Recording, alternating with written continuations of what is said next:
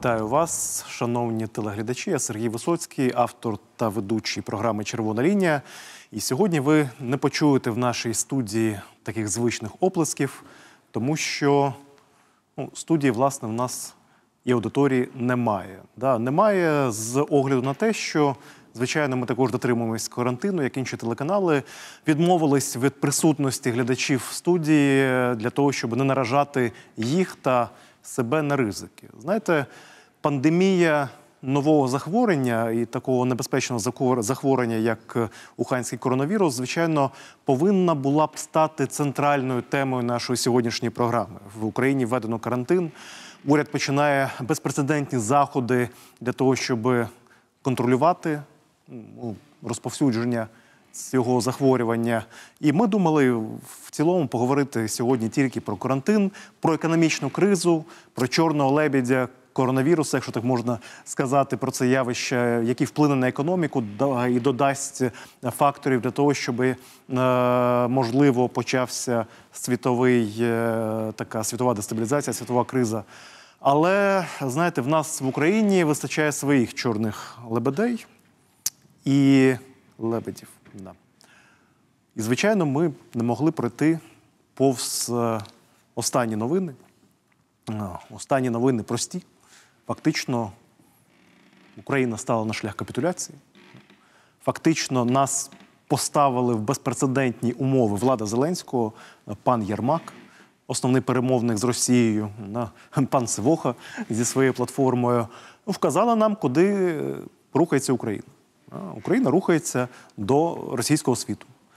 Останні мінські протоколи, які підписані цього тижня е, Леонідом Кучмою та паном Єрмаком в е, Білорусі, вони демонструють нам наступне. Ну, по-перше, вперше за 6 років війни ми визнаємо так звані ДНР, ЛНР чи ОРДЛО, як їх не називає, повноцінною стороною переговорів. Навіть під час мінського процесу, який тоді очолював і президент Порошенко, і від нас там була Ірина Геращенко. От на тих протоколах в мінську я бачив навіть їх оригінали. да, Написалося наступне: що тристороння контактна група е, під е, координацією там представника ОБСЄ за участю представників України та Росії як сторін конфлікту. Да, Росія визнавалася і нами, і всіма міжнародними е, установами, співтовариством ООН, саме стороною конфлікту. Е, і за участі там якихось людей, там тоді був Захарченко та Плотницький, без регалій, без згадування того, хто вони є, просто дві фізичні особи. Цього тижня відбулося наступне. Е, українська сторона чомусь да, нелогічно погодила таку історію, да, просту історію. Погодила те, що е, в рамках мінської підгрупи буде створений якийсь консультативний орган, якась рада, яка буде складатися, вслухайтесь, в, з 10 представників України і з 10 представників е, ОРДЛО. Да? За участі спостерігачів. І хто ці спостерігачі? Представники ОБСЄ, Франції, Німеччини та Росії. Да? Ми переходимо до прямих перемовин з російськими маріонетками та виводимо Росію з під відповідальності. Ну, прямо кажучи, це змахує на державну зраду. А, про це ми поговоримо більш детальніше. І сьогодні в нас цікаві гості. Ну і про коронавірус, про е, економіку. Є наразі двоє з них. Ще двоє гостей доїжджають вони в корках. І зараз в нас в студії Карл Волох, громадський діяч, е, політичний експерт. І є Гліб Вишлінський, е, виконавчий директор Центру економічної стратегії. Е, З ними будемо говорити саме про економічні наслідки епідемії коронавіруса. Окрім них, є, як завжди, в нашій студії чарівна Юлія Заремба. І я хочу надати їй слово, щоб вона трохи пригадала, ну, що вона буде з вами, глядачі, робити. Дякую, Сергію. Доброго вечора, шановні телеглядачі, шановні гості. Ем, Отже, я нагадаю вам про те, що в нас триває опитування, про яке вже сьогодні оголосив Василь Зима. І звучить саме так наше питання сьогоднішнє. Чи вважаєте ви, що влада Зеленського діє в інтересах Кремля? Відповідь так або ні. Ви можете телефонувати за телефонами, які ви зараз бачите на своїх екранах. А також можете голосувати на сайті Еспресо ТВ та у додатку. А також я вас закликаю до діалогу. Тобто, ви ви можете писати свої питання або коментарі під трансляцією у Фейсбук або на сайті Еспресо, або під нашою червоною лінією. І я обов'язково оголошу ці всі питання нашим або нашим гостям, або нашому телеведучому. Тож давайте спілкуватися разом. Дякую, Юля. Дякую. Кожен раз після того, як е, ти щось скажеш, хочеться сказати аплодисменти, але аплодисментів не буде. Давайте, знаєте, почнемо з ось такого. На- Цього тижня, в принципі, відбулося декілька подій, передуючи мінські ці перемовини, які вже наштовхували нас до розуміння ну, тих траєкторій, до яких кінцево схиляється наша влада. На, От, наприклад, е, е, декілька днів тому, 12 березня. Ветерани полку Азов мали досить непросту розмову з радником секретаря РНБО паном Сергієм Сивохою. Пан Сергій Сивоко це та, та людина, яка проштовхує тут якусь е, платформу для діалогу українців з українцями, да, в тому числі українців е, в Україні та якимось там народом Донбасу. Да. Ну, тобто е, говорить про те, що тут громадянський конфлікт у нас, говорить про те, що миру заважає войовнича меншість. І от ця платформа миру вона була презентована 12 березня. Е, Вірніше, Сивохо намагався її презентувати, а далі відбулося ось що. Давайте подивимось. Ми буваємо, ми буваємо. Чия ідея, що це внутрішній конфлікт? Пане Сімово, чия ідея, що це внутрішній конфлікт? Що таке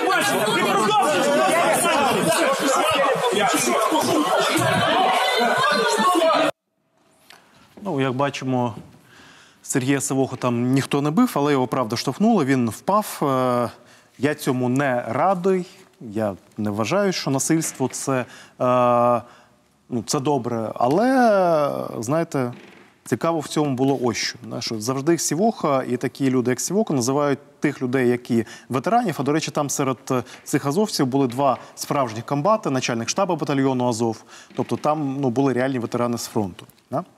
І ось коли вони е, називають такі свохи на цих людей провокаторами, на, ну, хочу сказати про те, що хто кого провокує. На, можливо, на,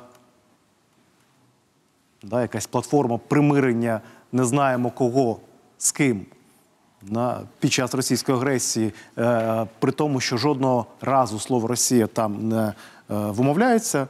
Ну, можливо, це провокує ветеранів саме на. Давайте трохи про це поговоримо. Карл, мене цьому цікавий на саме оцей аспект реакції да, і провокації. Тобто ми, в принципі, бачимо, що вперше за рік е, влади Зеленського да, починається вживати, ну, вживатися такі методи, да, фактично методи насильства, задля на опонування політичній програмі чи політичному треку президента. Це, це нагадує, до речі, мені дуже мусорну люстрацію. Е, Мені цікаво от, з тобою про це поговорити саме з того, що ти був одним з головних лобістів закону про люстрацію, і ти багато казав да, про те, що якщо держава не домагається справедливості, да, то починається самосуд. От до якої стадії зараз може дойти е, ну, в принципі, напруження в суспільстві за таких дій е, нашої влади? Я б хотів в першу чергу звернути увагу на те, що ем, чим раніше ми перейдемо до якихось дій, до якоїсь ем, е, актів громадянської непокори, е, почнемо показувати владі, що, що е, активна частина суспільства, принаймні вона, не погоджується з цією політикою, тим вищі шанси, що до насильства не дійде. Розумієте, ми з'їли свого часу заяви про те, що ми, ми доб'ємося миру і повернемо всі території, хоча всі розуміли, що доб'ємося миру, повернемо території, чомусь не включає частину на яких умовах. Потім ми з'їли формулу Штайнмаєра. Потім ми з'їли заяви про, е, значить, про, по- е, проведення виборів вже цього року е, на, е, разом з усіма іншими місцевими виборами. Коли влада, маючи ось таку адженду ну відверто непатріотичну, не бачить спротиву суспільства, вона йде далі. От те, до чого ми дійшли, абсолютно закономірний результат нашої неорганізованості і нашої, е, на жаль, е, очевидно, пасивної позиції. І це насправді, е, знаєте, я, я щоразу в Фейсбуці, коли оголошується ну, тим самим роком або е, там іншими е, протестними е, е, організаціями, ну умовно кажучи, е, е, оголошується е, про якісь заходи для виявлення е, е, значить, е, точки зору громадянського суспільства. Я щоразу кажу: чим швидше ми вийдемо, чим більше нас вийде тим швидше влада зрозуміє, що можливо ці речі не пройдуть, і вона зупиниться. На жаль, нас з'являється там дуже мало. Наймасовіша акція, яку я бачив на Хрещатику за останній рік, це було ну приблизно там 15 тисяч людей. Це абсолютно недостатньо. Навіть тих людей, які голосували за певну програму, там, де була армія, мова, віра і так далі, їх мільйони. Але виходять чомусь ну буквально лічені тисячі, і це не годиться. І це справді дуже і дуже небезпечно. Це може закінчитися кровопролиттям. Дякую, Карл Волох. Е, В нас доєднуються два інші гостя. Будь ласка, заходьте, друзі. Да. Це Ігор Олексей Алєксєєв, народний депутат восьмого скликання, та Андрій Смолій, політолог, політичний експерт. Привіт, не здоровкаємося. Коронавірус. Ну, Я б міг показати, яке зараз актуальне привітання, але ви в прямому ефірі Але не треба, да, в прямому не ефірі. буду. Так. А, мені так не вибачте, мені так просто не вистачає оплесків. Я хочу при все, запрошую гостя, хочу почути оплески. Ну, Бачите, навіть коронавірус впливає навіть на якість нашої програми і на моральний стан ведучої. Ну добре. Ми якраз е, друзі говоримо про Сивоху, і ми. Торкнулися теми того, от хто там справжній провокатор. Да? Тому що постійно, коли йдуть якісь, якісь спротив політиці влади, да, яка забуває про те, що в нас війна з Росією досить часто, а, то таких людей називають провокаторами. І знову там якісь провокатори. До речі, а, цікавий, я хочу глядачам показати цікавий факт щодо цих історій з Сивохою. А, Є в нас е, е, заява секретаря РНБО пана Данілова. Ну. Ось вона. І що він там пише? Він засуджує насильство. Звичайно, він каже, що дискусія це нормальний процес для будь-якої країни, яка вважає себе демократичною, але потім пише ось це. Також в чергово хоч- хочу наголосити, що Сівохо є одним з моїх 11 пожа- позаштатних радників на громадських засадах і ніколи не був уповноваженим офіційно представляти позицію РНБО України з будь-яких питань, чи то ситуацію на тимчасово окупованих територіях, чи то питань реінтеграції, пенсій, соціальних виплат, чи будь-яких інших. От цікава заява з огляду те, що людину там штовхають, е, вона падає, на, вона нібито представляє якийсь концепт влади, а потім її формальний роботодавець від неї відмовляється, да, відмежовується. І про те, як відмежовуються, до речі, е, люди з команди президента від цих ініціатив, ми також далі поговоримо. І є реакція Сивуха, от хлопці, почуйте її. Да? Я також за, зачитаю.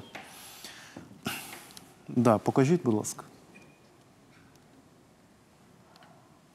Деяким мир не потрібен, вони хочуть війни, тому що війна це бізнес і великі гроші. Вони зірвали презентацію, але не зупинять наш рух до миру.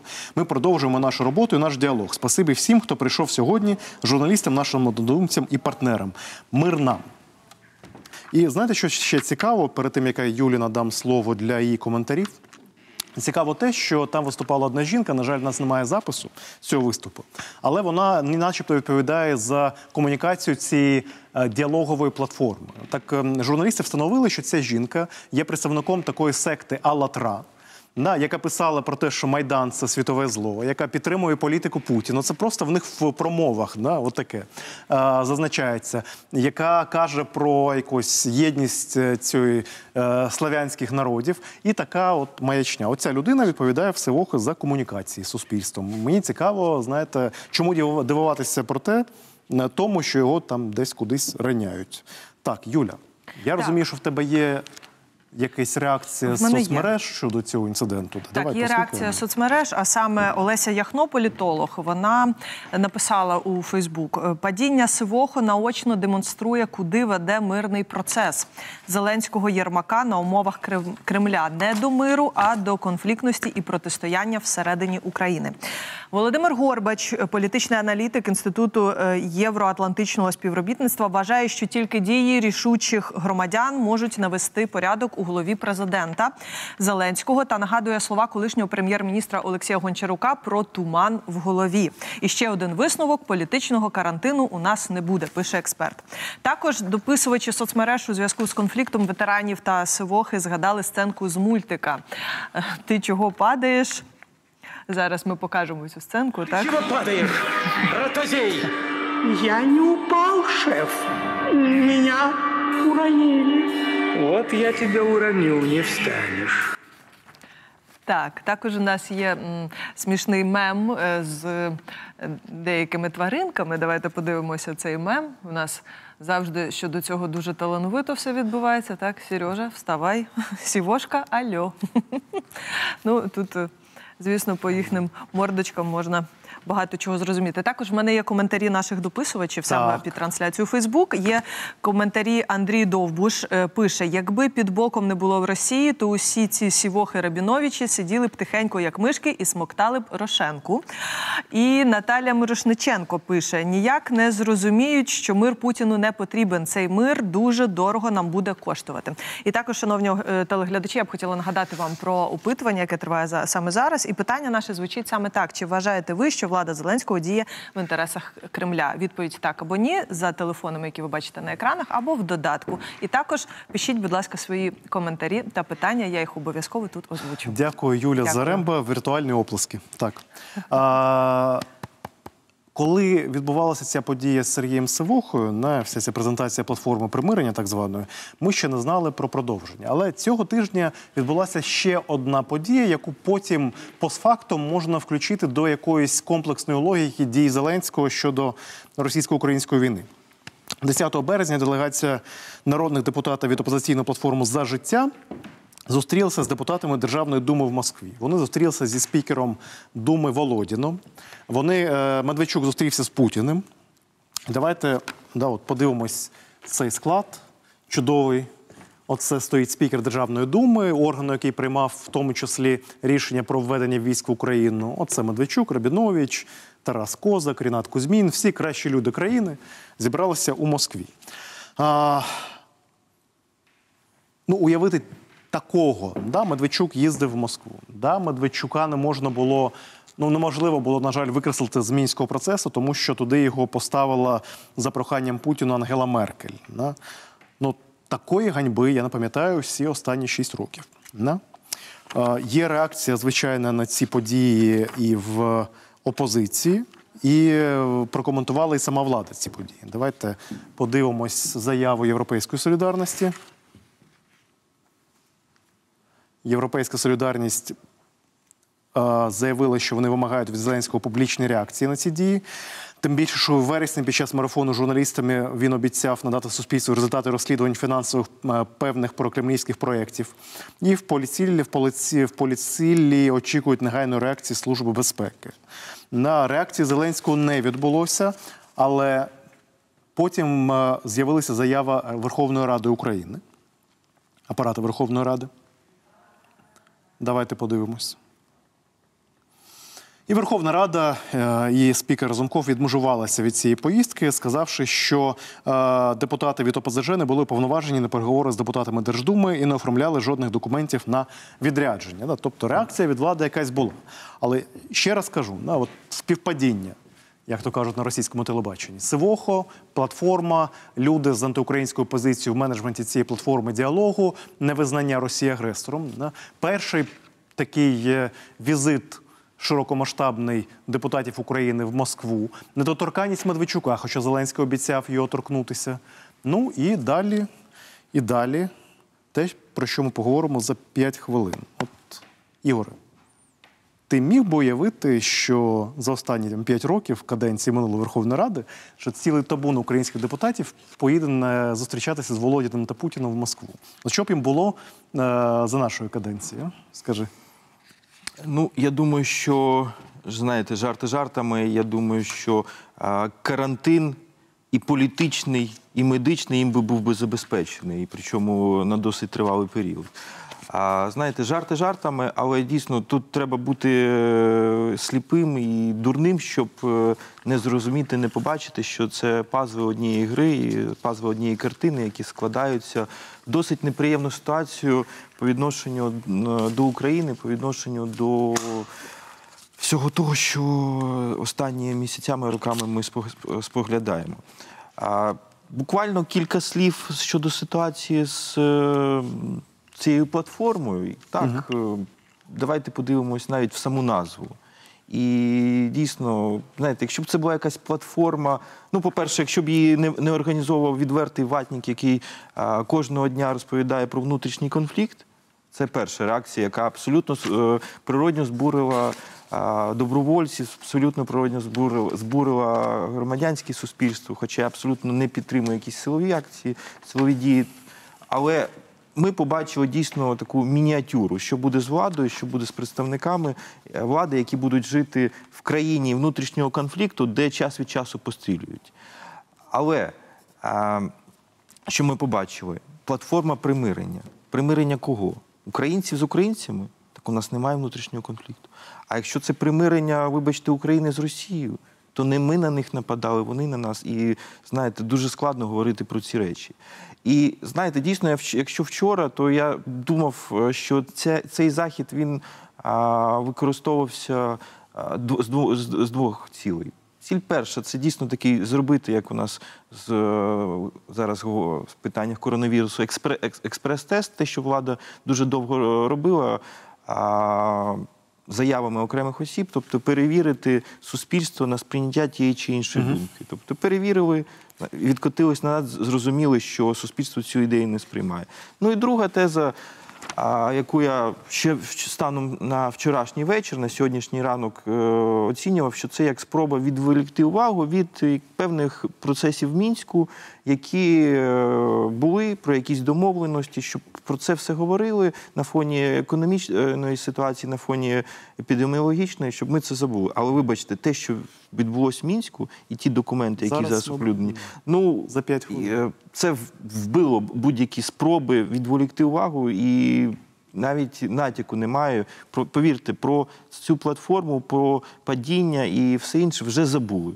Це вже пережиток, і ми повинні говорити про майбутнє. Єдине в цій ситуації, що ми повинні думати, ось ви згадали про окремих осіб з проросійськими нас- настроями. Дійсно, Росія використовує дуже сильно гуманітарний напрямок. Росія використовує різних там співаків, дикторів, е, ведучих, які е, кожного дня сюди будуть, я думаю, все частіше приїжджати. І тут єдине, що дійсно заклик до громадянського суспільства, заклик до патріотичної частини суспільства, бо не, всі, не все не зможемо відловити, не все зможемо відхопити, перевірити. В Україну будуть час від часу їздити. З лекціями, з промовами, з виступами, розповідати нам про примирення, про руський мір, розповідати. Так, спочатку завальовано. Якщо це буде, знаєте, е, больовий поріг зменшувати, зменшуватись, і це буде ж наростати шаром. Тому дійсно ми повинні бути пильними.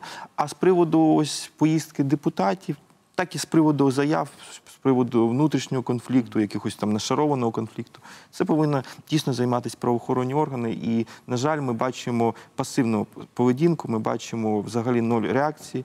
І, на жаль, це буде природньо, коли не, не реагує правоохоронна система, не реагує влада, буде реагувати вулиця. Дякую, Ігоре. А, Гліб.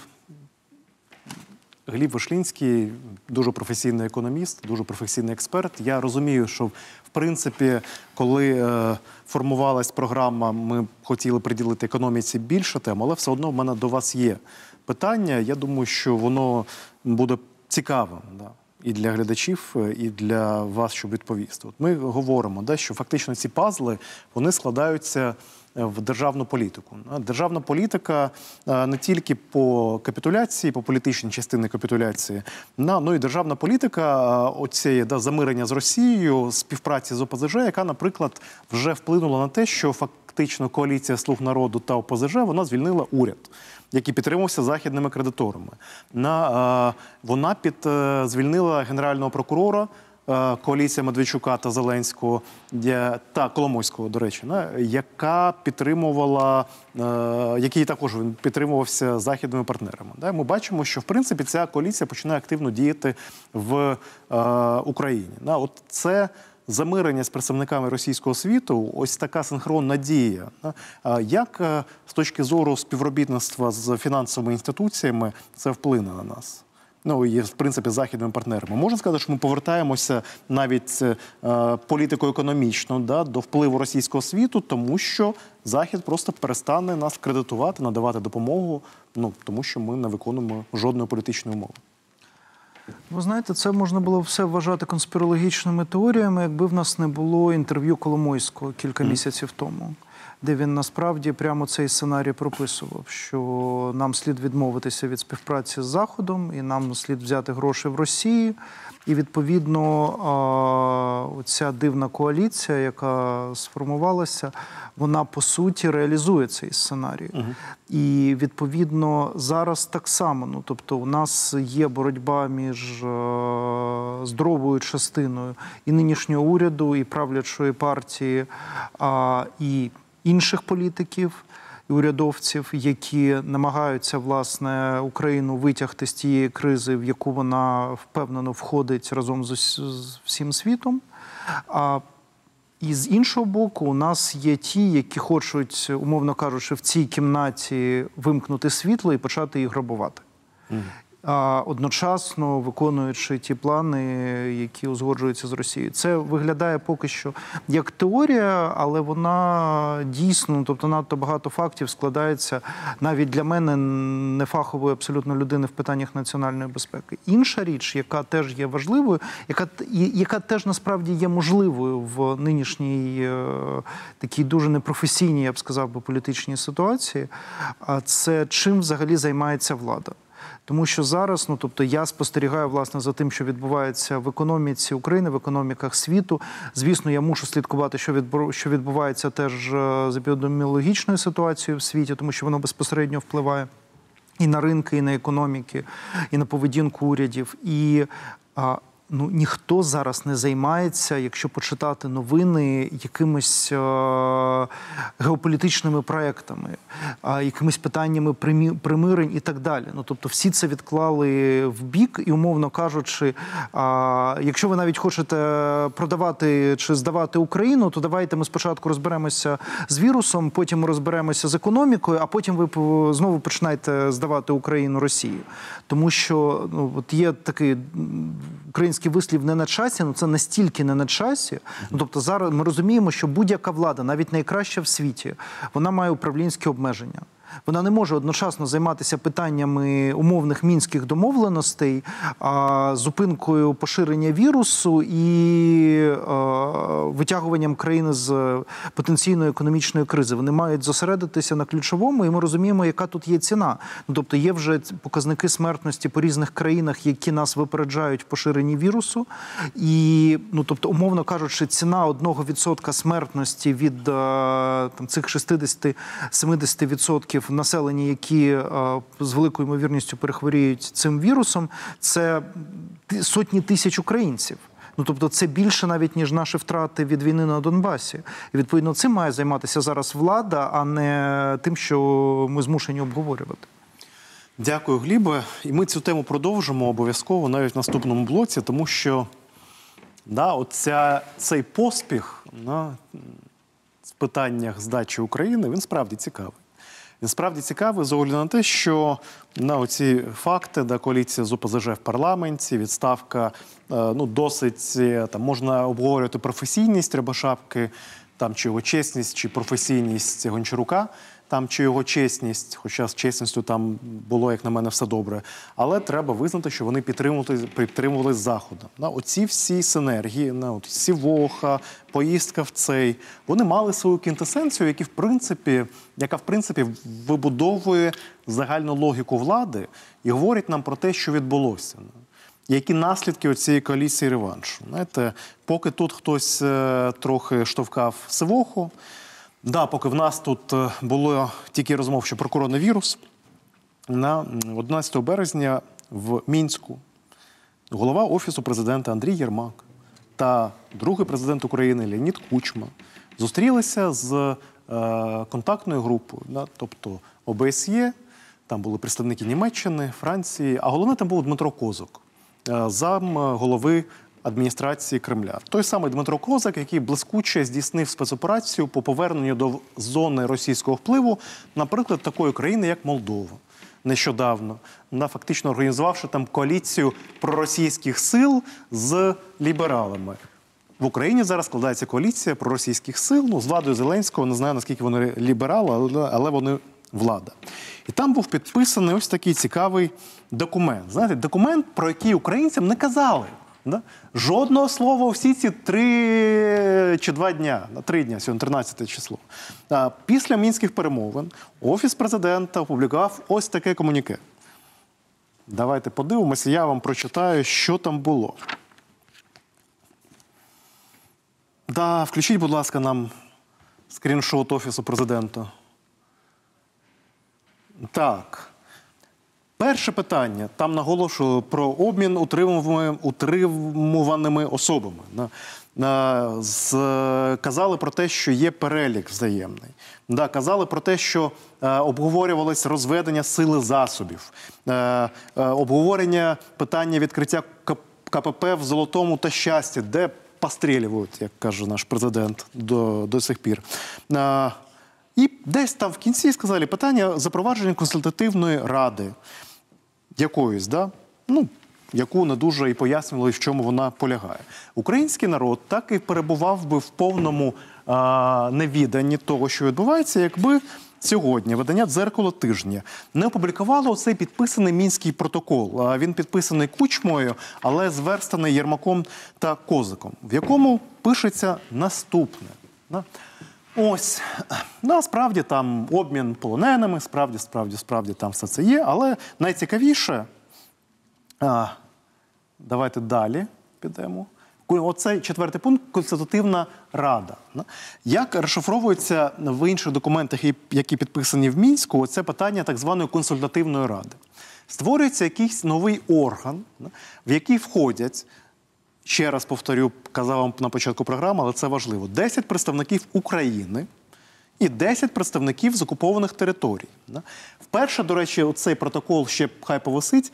Він підписаний е, представниками бойовиків проросійських маріонеток, фактично, е, і маріонеток окупаційної влади на рівні на одному з е, представниками ОБСЄ та переговірниками Ну, Перший раз, тому що як же е, раніше я казав, мінські протоколи завжди підписувалися Україною і Росією як сторонами конфлікту на ОБСЄ, яка це візувала, і там були якісь фізичні особи, навіть без регалій, е, е, з боку е, проросійських бойовиків.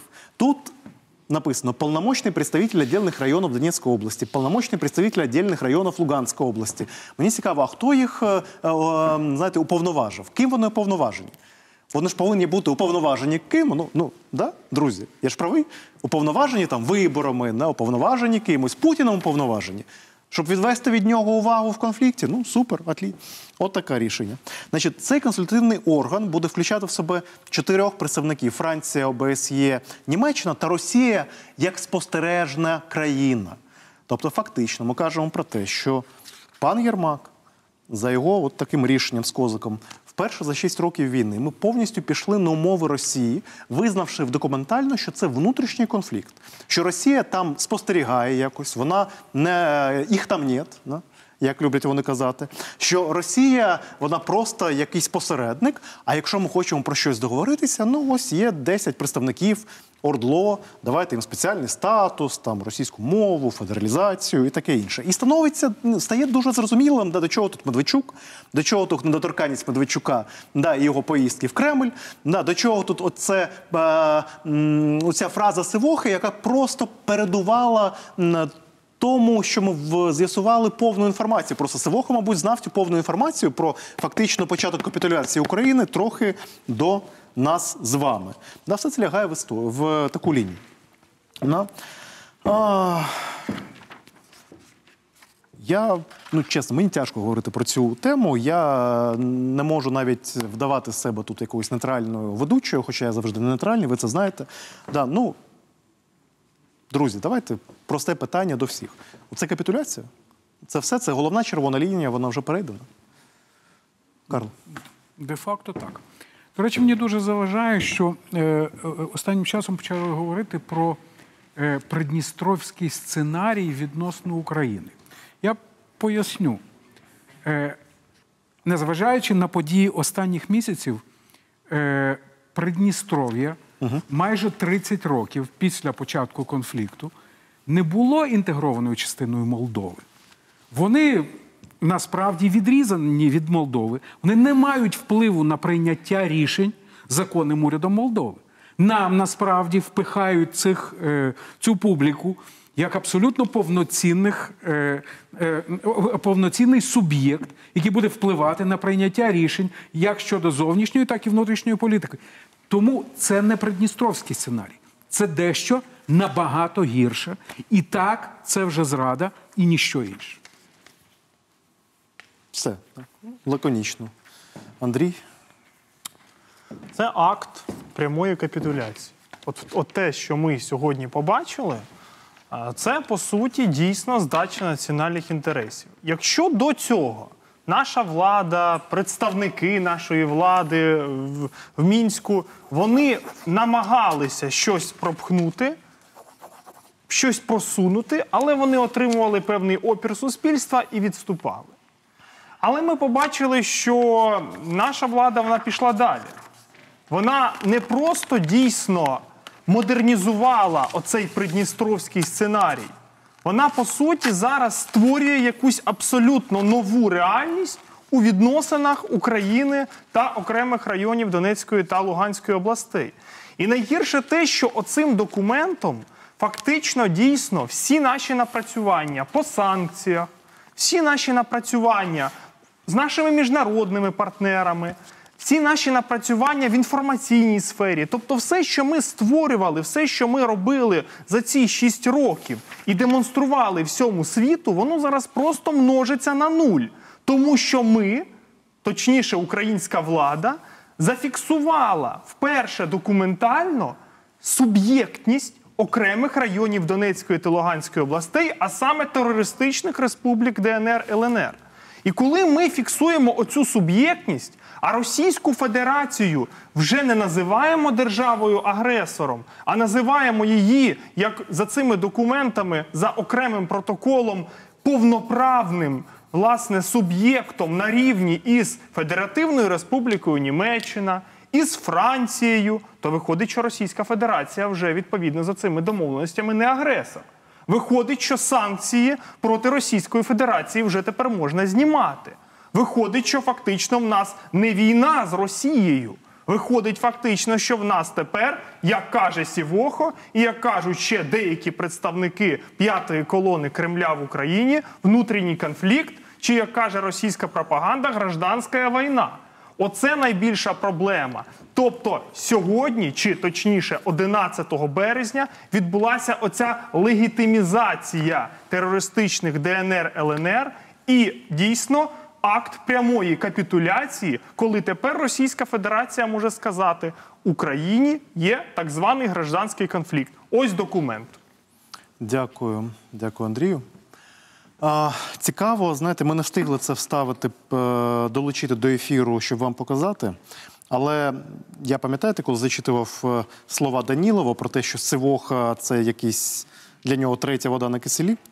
Я казав, що буде продовження. І от сьогодні цікаво, вперше настільки публічно е, ця дія Єрмака розколола фракцію Слуга народу. Я ще там в день написав дуже емоційний пост щодо того, що відбувається, і в тому числі закликав слуг народу не мовчати. І вони не мовчать до честі деяких е, парламентарів. Більше 20 депутатів Слуги народу вже оприлюднили е, свої заяви.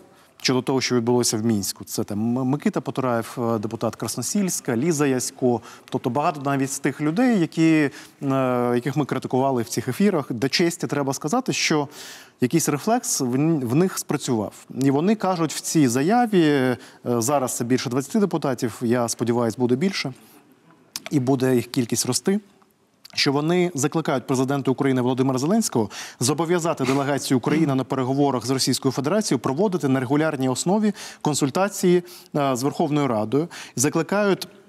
В умовах суперечливої громадської реакції на останні мінські ініціативи надання доручення представникам України в тристоронній контактній групі та усім переговірникам України повернутися в рамки законодавства України та не допустити реалізації определених рішень щодо створення консультативної групи у спосіб і формах, ну, які викладені в цих протоколах. Тобто можемо сказати, що в принципі на головних питаннях національної безпеки і самої незалежності влада в нас починає колотися.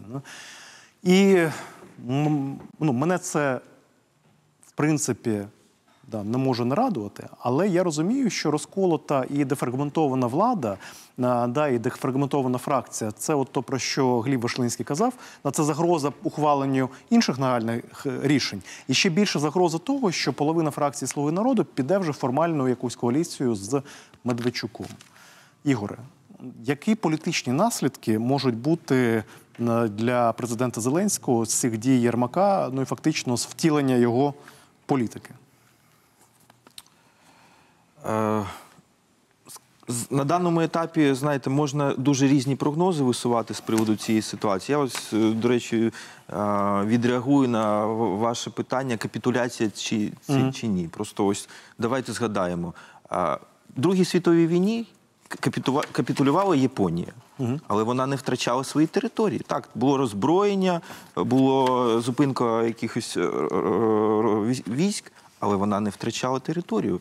В даному випадку ці події і ці рішення, вони, якщо так, нормами і тезами міжнародного права, це набагато страшніше, ніж капітуляція. Тому що капітуляція за нормами міжнародного права це фактично припинення бойових дій.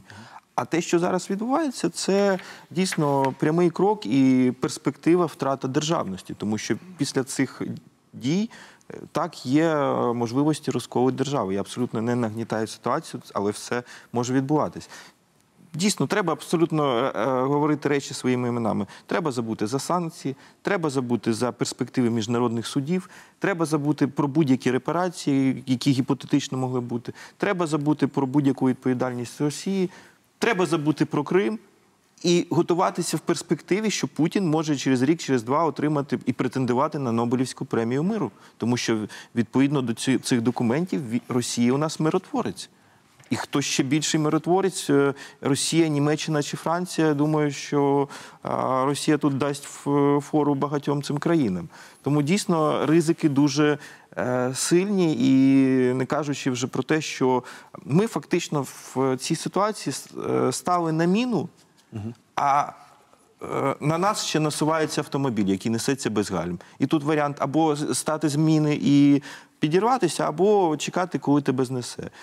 Росія вже з цього не зійде.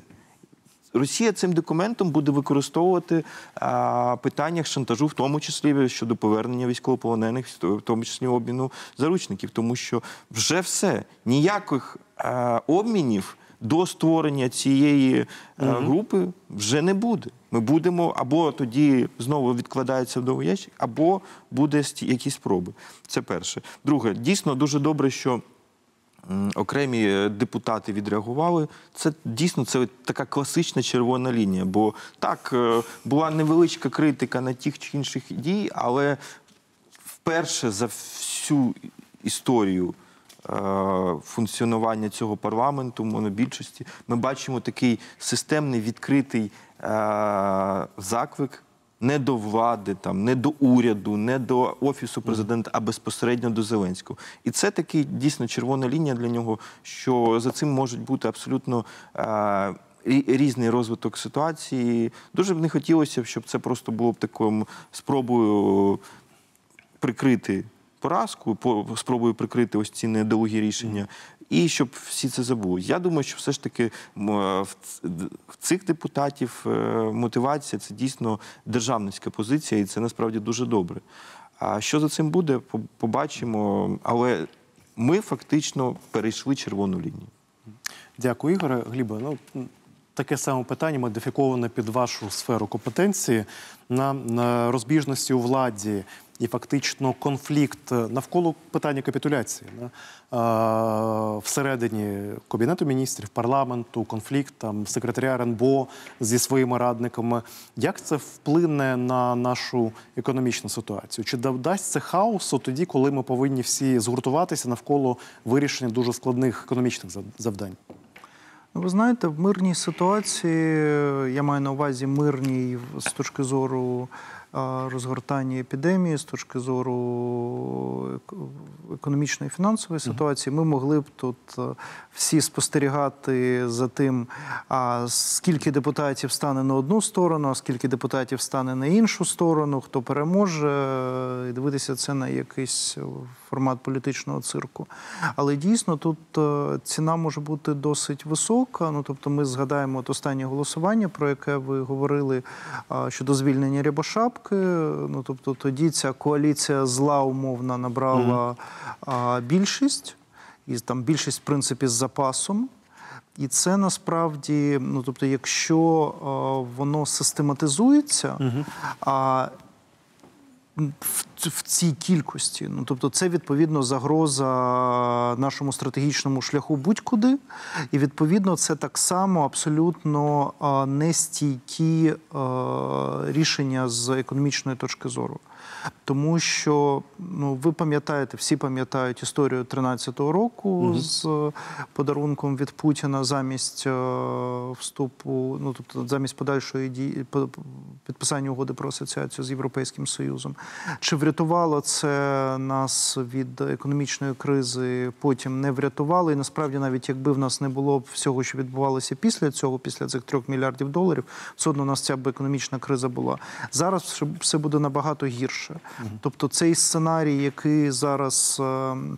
Е, Продає Коломойський його поплічники. Це дефолт за нашими зобов'язаннями цього року, борговими зобов'язаннями, і відповідно відмова від співпраці з міжнародним валютним фондом, відмова від співпраці з Заходом, і власне розграбування в темряві країни а, за якоїсь підтримки з боку Росії. е, Це е, сценарій, який є нестійкий. Ну тобто ніхто Україну таким способом не врятує. Ми будемо мати і обвальну девальвацію, ми будемо мати знецінення доходів громадян, і ми будемо згадувати ці розмови кінця 2019 року про фінансових спекулянтів, які злочинно посилюють гривню як, якоюсь картиною з іншого світу, з іншого моменту історії. Дякую, Гліба. А, Юль, я розумію, щось є, да? Зараз. е, Так, в мене є да, і від скажи, потім. так і від е, із соцмережі. В мене є е, коментарі саме Олександр Данилюк, громадський діяч е, спільна справа. Він пис- написав, що Зеленському треба організувати антикризову коаліцію в парламенті за участі всіх політичних сил, окрім ОПЗЖ, і на її базі формувати професійний адекватний уряд. Україну накриває ідеальний шторм, і лише національна єдність може допомогти його пережити. А Сергій Данилов, е, аналітик Центр близькосхідних досліджень, написав: нас чекає шухер, зберігайте спокій, гостріть розум, заряджайте виваженість. Також в мене є коментарі від наших дописувачів. Вони активно досить коментують саме е, під нашою онлайн-трансляцією. І е, пише Тетяна Литвиненко: лучше вообще ничего не делать, чем то, что творят зе. Маріана Костюченко, ОПЗЖ, розсадник сепаратизму, їх треба заборонити. Руслана Бондар пише, щоб зе зупинився, треба приборкати Коломойського. А щоб приборкати, треба вимагати, щоб прийняли правильний антиколомойський закон, який вони затормозили, і Дубінський його відредагував на користь Коломойського. І також Руслана Бондар ще написала один коментар. Е, Коломойський хоче отримати за рахунок податків українців компенсацію за приват, який він обанкротив, е, витягаючи з нього кошти, і який націоналізували та повернули до життя знову ж таки за рахунок податків українців. Щоб він не зміг цього зробити, було запропоновано зробити антиколомойський закон, але Зеленський його весь час тормозить з відомих усім причин. І Вероніка Дзюбенко написала: та той режим від початку був проросійським. І також я б хотіла ще нагадати про наше опитування, яке триває, і нагадати вам саме питання, на яке ми сьогодні даємо відповідь, і яка нам дуже важлива, щоб ви нам зателефонували і дали цю відповідь. Чи вважаєте ви, що влада Зеленського діє в інтересах Кремля? Відповідь так або ні. Телефони та на сайті Еспресо або у додатку. І чекаю на ваші питання під нашою онлайн- онлайн-трансляцією. Дякую. Дякую, Юля. Юлія Заремба, віртуальні оплески. Так, а, я бачу, що в принципі в наших експертів не вичерпались думки щодо капітуляції. Зараз я надам слово Карлу, Ігору, Андрію, ще Глібу, якщо він захоче. Але перед цим, от так, знаєте, от ви будете казати своє доповнення, але ще я не розумію. От я не розумію, навіщо це Зеленському. Знаєте, приклад Майдана, тобто людина, яка вже там ходила, Янукович десь по оці, як е, Гліб сказав, 3 мільярди, здавала Україну, на, потім повстання, економічна криза. А тут, знаєте, така синергія, тобто нас накриває коронавірус, е, світова економічна криза, політичний хаос, нестабільність, ще і можливі протести на вулиці. До речі, зараз повинен бути перший протест на банковій. Його скликав е, голос, фракція голос. Ми покажемо, коли він почнеться, і дамо звідти коментар. Завтра на вулиці виходять добровольці та. Патріоти на марш добровольців завтра 14 березня. Це день добровольця, день, коли самооборона майдану перетворилася на добровольчі батальйони і пішла захищати нашу незалежність на сход. Е, І я не знаю, чим цей день може закінчитися з такими темпами. Ну і, і, і що, що відбувається? Це пастка Росії, знаєте, це, це дурість. Це що? Карл. Ну, по-перше, я думаю, що в даному разі ми в, будь-якому разі маємо справу з кричущою некомпетентністю. Тобто він настільки далекий від політики, що він не розуміє, куди це призведе. Тобто він вважає, що він прийшов з якимись гарними намірами боротися з корупцією і замиритися з Росією. І е, всі це повинні оцінити, і народ його підтримує, і ніхто проти нього не вийде, принаймні масово. І нічим це трагічним, як для Януковича, це не закінчиться. Він просто не розуміє, куди він іде, і це, і це факт, з яким не можна не рахуватися. Я хотів би звернути увагу на ще один суто практичний е, момент, е, в, е, значить, в якому ми зараз знаходимося.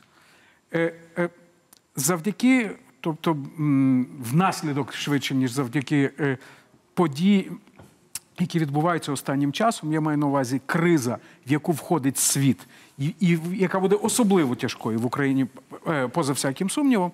Е, Тому що ми, ми, ми йшли до, до кризи, ми були вже готові до кризи, а тут ще й е, світов, е, світова криза прийшла. Е, події будуть розгортатися блискавично.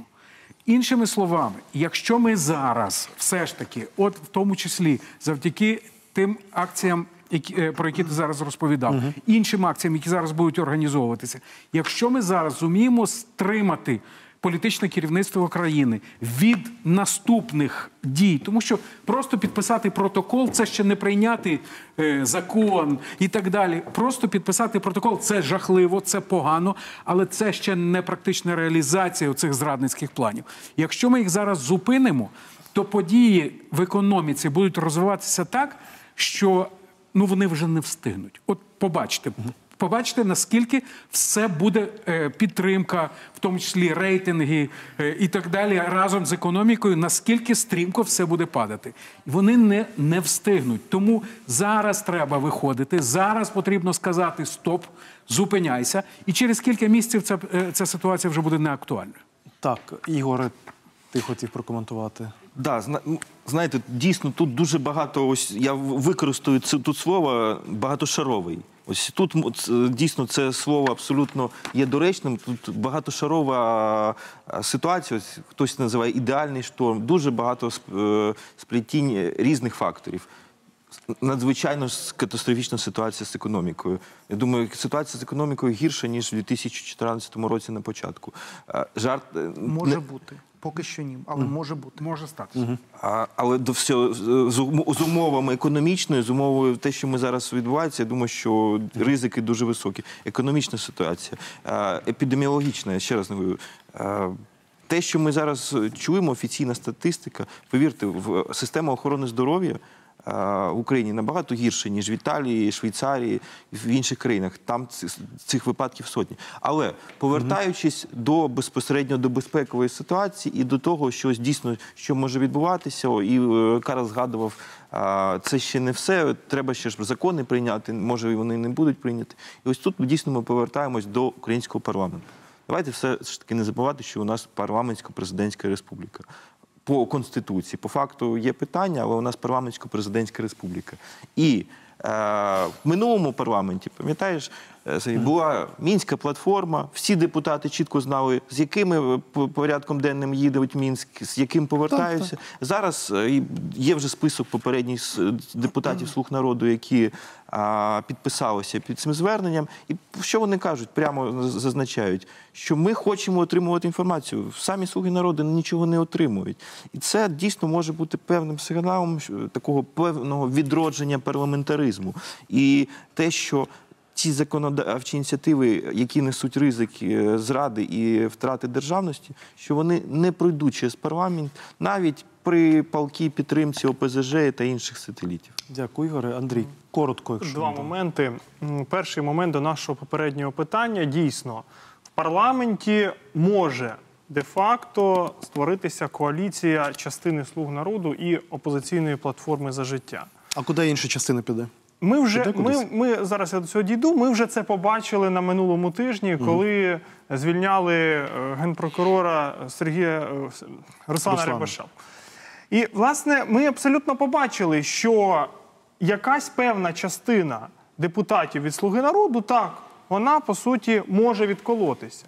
Але є левова велика частина тих людей в Верховній Раді у фракції Слуги народу, які просто не розуміють того, що відбувається, або розуміють і підтримують те, що відбувається. І звичайно, що якщо ми не будемо на це реагувати, якщо суспільство не буде реагувати, то цілком можлива така коаліція. Адже насправді представники ОПЗЖ, представники Росії в Україні, вони зараз надзвичайно осміліли. Вони бачать, що зараз вони можуть абсолютно повернутися, абсолютно взяти реванш. Тому це цілком мовірна ситуація. Єдине, що може її зупинити, це тиск громадянського суспільства, це тиск активної громади. Тоді в такому випадку більш все більше народних депутатів від слуги народу будуть думати, які наслідки це буде для них мати. І другий момент до Так, твого питання е, з приводу Зеленського. Е, Так, дійсно, Зеленський е, це абсолютний непрофесіонал в своїй справі. Я абсолютно з Карлом погоджуюсь, але є дуже важлива інша річ. Вона полягає в тому, що Зеленський ніколи не був у парадигмі українського світу. Зеленський завжди протягом всієї своєї діяльності був в парадигмі руского міра. Він сам по собі створював оцей культурний руський мір в Україні. І тому, коли його радники, його люди, які знаходяться з ним поруч, йому зараз підказують робити те, що він робить, чи те, що роблять вони, він це сприймає як нормально. Як він говорив в одному з інтерв'ю, він чітко сказав, що в нас там були родственні зв'язки з Російською Федерацією. Тобто Росія для нього ніколи не була ворогом, яким вона була для мільйонів українців. Е, Із-за того, що вони пережили голодомори, репресії, вбивства, окупацію різних частин нашої держави від Росії в тому чи іншому їхньому вигляді. І тому з одної сторони так. Зеленський кричущий непрофесіонал на своїй посаді. А з іншої сторони, Зеленський не відчуває, що він президент дійсно української та європейської України, а не якогось та якогось собі такого малоросійського утворення. Дякую, Андрію. Ой, а, будемо починати наступну тему. Хочу, щоб Гліб її почав, тому що вона буде, звичайно, пов'язана з епідемією, з економікою. А наостанок цього я просто хочу нагадати вам усім, шановні глядачі, наші гості. Знаєте, я ж пам'ятаю, я, як вже казав, я не нейтральна людина. Знаєте, я був в парламенті, я балотувався е, разом з Європейською солідарністю до е, чинного парламента. Я пам'ятаю, як е, критикували усі, пам'ятаєте, білборди напередодні другого туру, да, з одного боку Порошенка, а з іншого боку Путін. Да, і вирішальний вибір 21 квітня. Да. Навалилися. Це маніпуляція, це залякування, це неправда, як так можна, Їх бу-бу-бу. більшість зняли, до речі. Да, да, Навіть, більш- навіть в самому штабі були неоднозначні Дуже реакції. неоднозначно. Як то кажуть, і що? А? І що? Інколи треба слухати, знаєте, людей, які не розповідають вам байки про е, це, про весна саджати будемо, та про те, що е, кожен тут може отримати 4 тисячі е, євро пенсії та зарплати, а слухати людей, які щось тямать в політиці. На жаль, не послухали. А, давайте до коронавірусу, до економіки. Знаєте, ми не медичні експерти, щоб розглядати питання коронавірусу і епідемії з точки зору там якихось медичних рекомендацій. Загальні рекомендації ми всі знаємо. Повторюю, це. е, а вибачте, мені, мені кажуть, що та в нас, завершуючи тему протестів і тему капітуляції, в нас є е, репортер телеканалу Еспресо Ілля Березенко зараз під банковою на протесті, який скликаний голосом. Ілля, привіт. Давайте по- по- подивимося, що там відбувається. Вітаю. Да, привіт, Ілля. Привіт. Що відбувається? Скільки людей на протесті? Яка атмосфера? Розкажи трохи. Дійсно, Ну, дуже швидко зібралися люди. Буквально ще кілька хвилин тому було не більше 60 присутніх, а зараз вже близько 200 активістів. Тут і представники і партії голос, власне, ініціаторів цього е, мітингу, а також кількох е, інших громадських організацій. Е, Просто активісти, які прийшли висловити своє обурення, коли дізналися про те, які саме домовленості підписали у мінську члени тристоронньої контактної групи від України.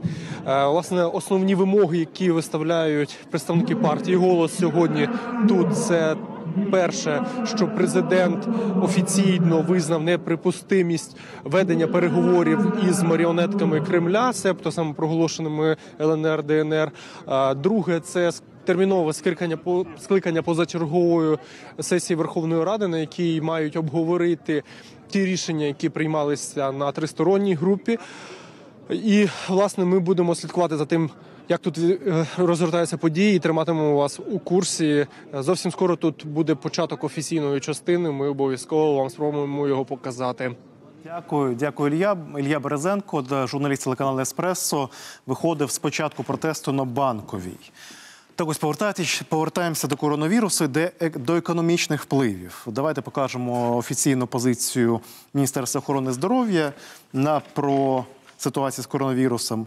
Е, Ми знаємо, що наразі три підтверджених людини заражені. Одна жінка вже, на жаль, померла на сьогодні.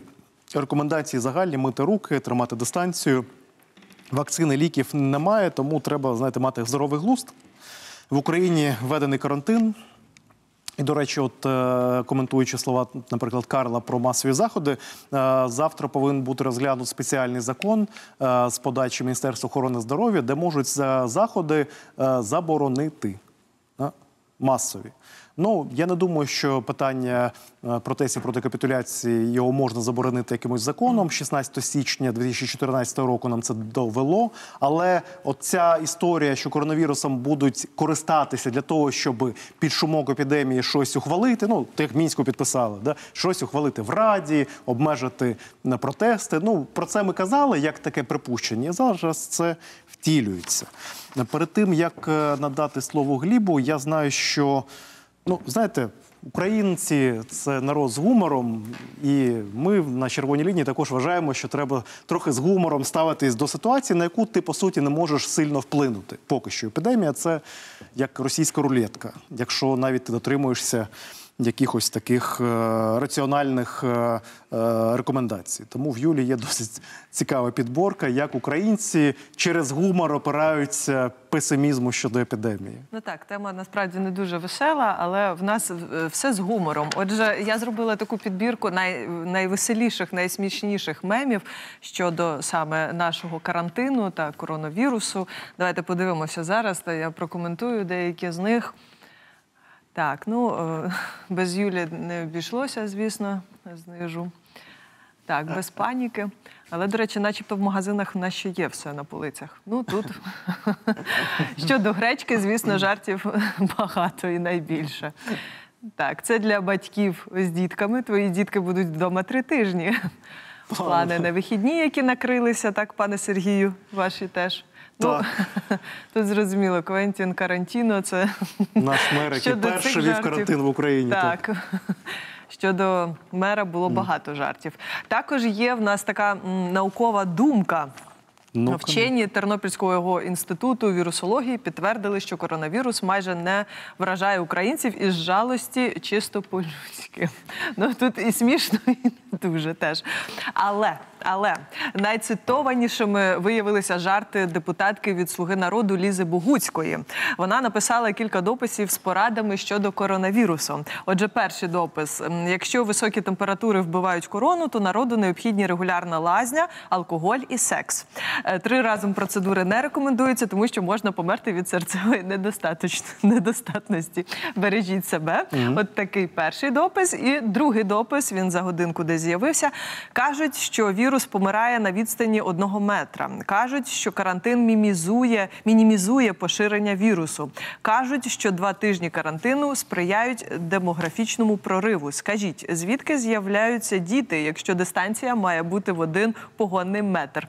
Питає депутатка. Ось такі у нас були дописи, і також е, Та- дозвольте та- та- та- так, та. Я, я Юль, думаю, що це були, на жаль, не жарти. не жарти. Да, Тобто, та- я так розумію, що та- та- певно українці можуть навіть е, Мені я, я не знаю. ми- Мені здається, що ми Лізу Богуцьку, народного депутата від «Слуги народу, дуже поважаємо, але рекомендуємо їй звернутися не тільки до пульмонологів, а до інших лікарів, більш. е, Більш е, таких е, да, специфічних професій. Тобто я не знаю, ну це ж представник влади. Оце люди зараз прочитають, підуть е, в сауні займатися да, продовженням роду. ну, Там вона да. попередила щодо серця, пане Сергію. Так що рекомендації, ну такі вони бувають різні. І можна дозвольте нагадати про наше опитування, яке триває. І е, наше питання звучить саме так: чи вважаєте ви, що влада Зеленського діє в інтересах Кремля? Відповіді так або ні за телефонами, або у додатках, або на сайтах Еспресо ТВ. А також ставте свої питання. Я обов'язково їх тут оголошу. Дякую. Дякую, Юлія Заремба. Вірту- Віртуальні оплески, як ми сьогодні кажемо.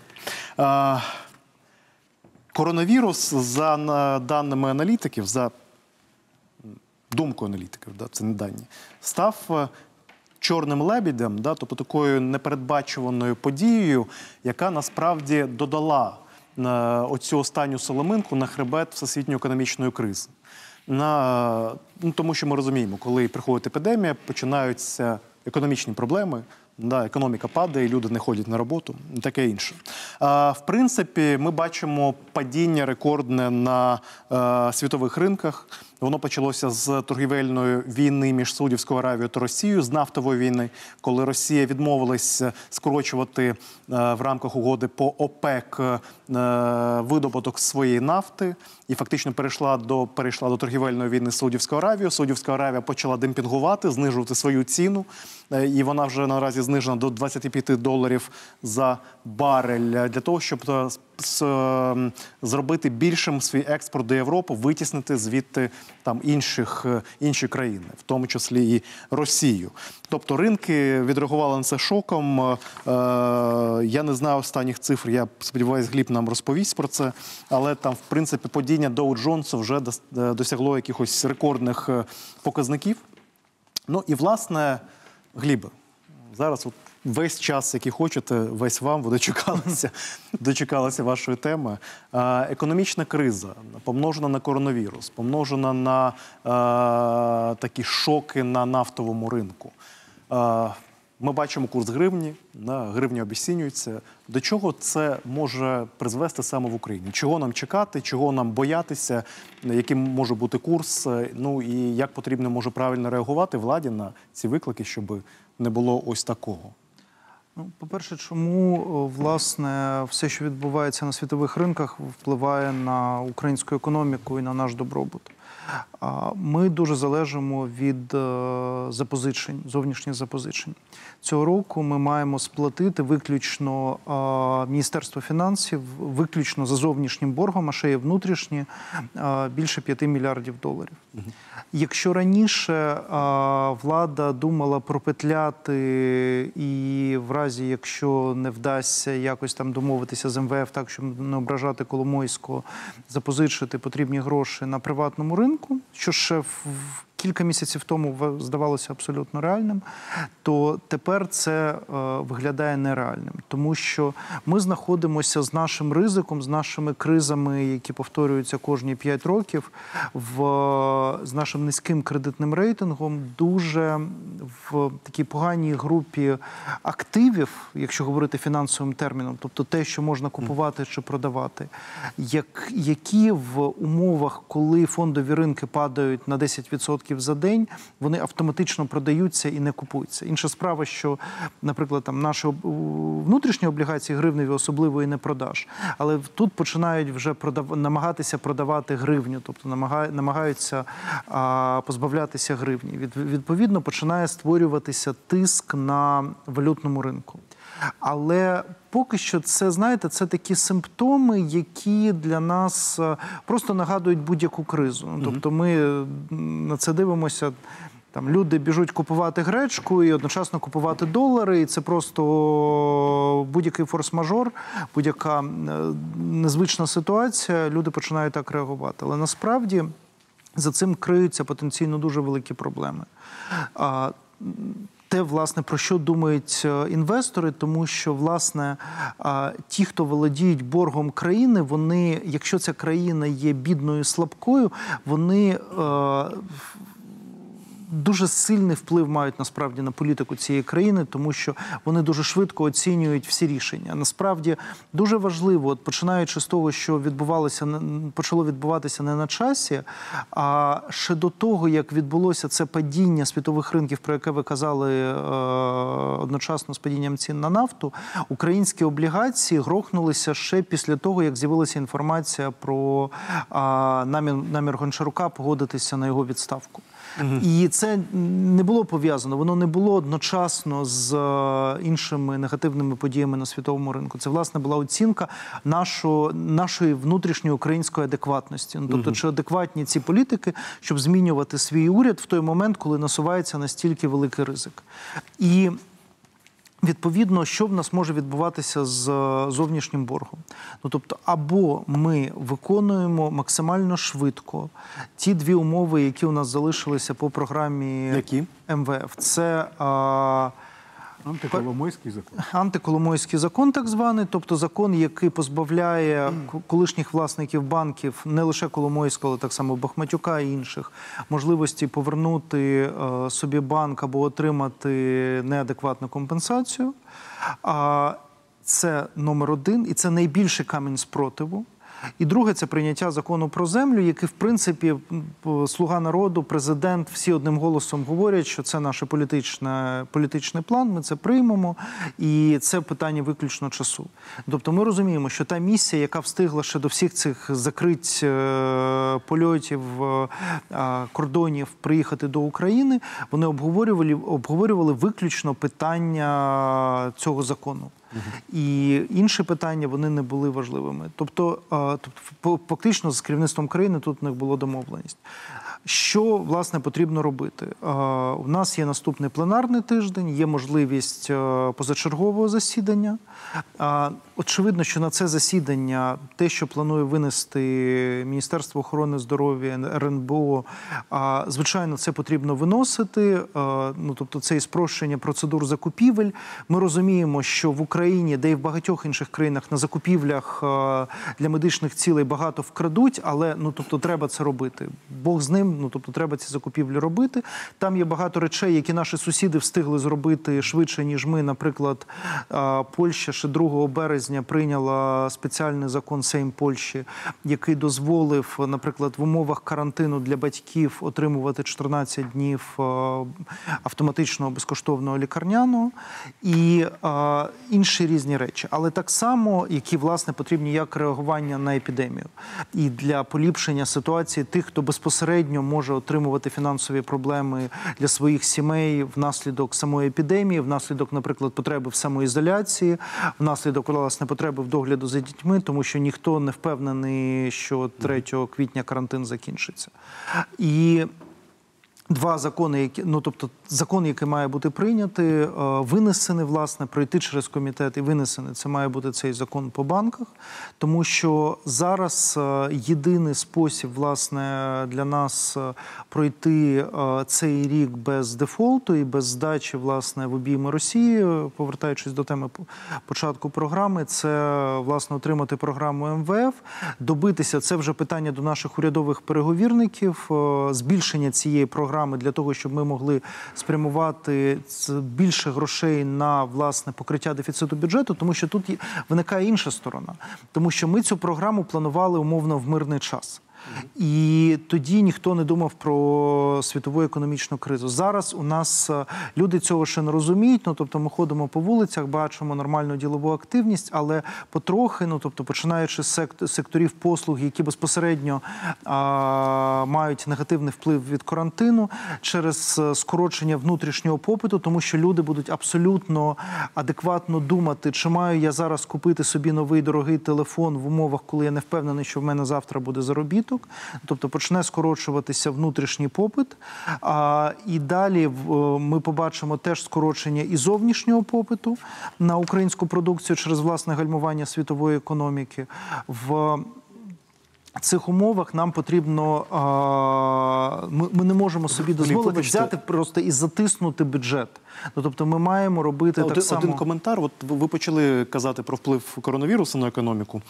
Епідемії коронавірусу. От в нас е, є е, заява НБУ про те, що е, поширення коронавірусної інфекції мало обмежене, мало обмежене нейтральне. Нейтральний вплив на українську економіку. Український експорт зростає, зниження цін на окремі товари вітчизняного експорту було- більш ніж компенсоване. Ну і таке інше, і таке інше. Що все в нас добре, нічого поганого не відбувається, все окей, е, на нас це не Ну, вони, вони не настільки насправді оптимістичні. Вони правильно, абсолютно колеги з Національного банку говорять про те, що ем, це не 2008-2009 рік, коли ми стали великою мірою жертвою цієї великої бульбашки та зовнішніх чинників і падіння дуже великого падіння зовнішнього попиту. Зараз дійсно, ну тобто. Структура цих падінь цін на світових ринках є відносно більш-менш сприятливою для України. Нафта впала дуже сильно, по зернових такого великого впливу поки що немає. І е, тут ми можемо більш-менш проскочити. Але рано чи пізно це падіння світового попиту нас дожене. Внутрішній попит ми побачимо падіння дуже швидко, і тут насправді основним інструментом уряду, і тут потрібно над цим багато працювати. Те, з чого я починав, на цьому фокусуватися. Треба зменшувати негативний вплив на. Е, Конкретні сектори економіки на тих людей, які там працюють. Як би ми не ставилися до МАУ, як би ми не ставилися до того, що Коломойський є власником, але чи хочемо ми, щоб ця авіакомпанія збанкрутіла?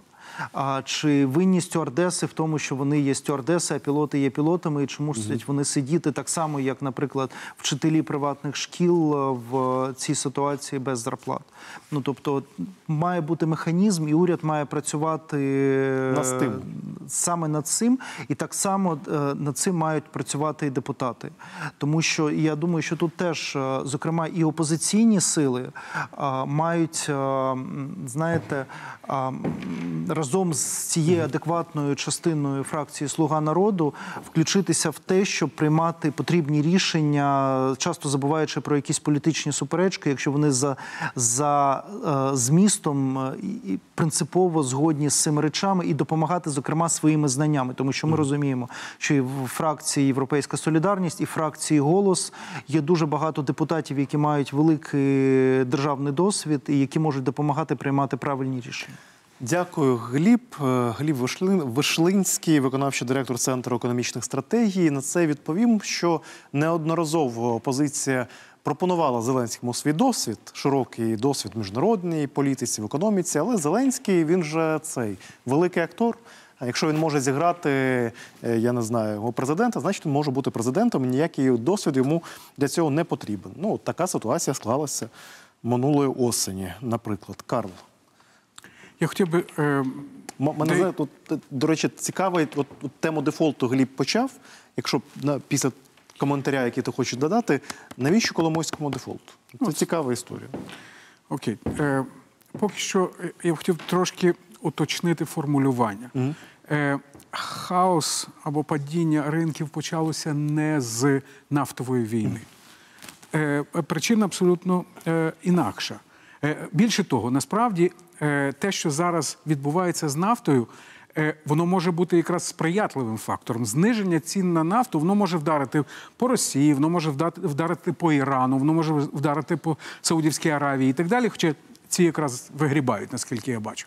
А, а от, а, е, наприклад, Сполучені Штати, проти яких ніби вважалося росіяни цю, цю війну розв'язали, вони насправді, можливо, значить, е, галузь по видобуванню нетрадиційної нафти і газу дещо і втратить, але в цілому економіка Сполучених Штатів від падіння е, значить, цін на нафту вона тільки виграє. І виграє ду- дуже суттєво. А звідки ж взялася ця, ця історія? Просто треба зрозуміти, що оста- останні десятиліття.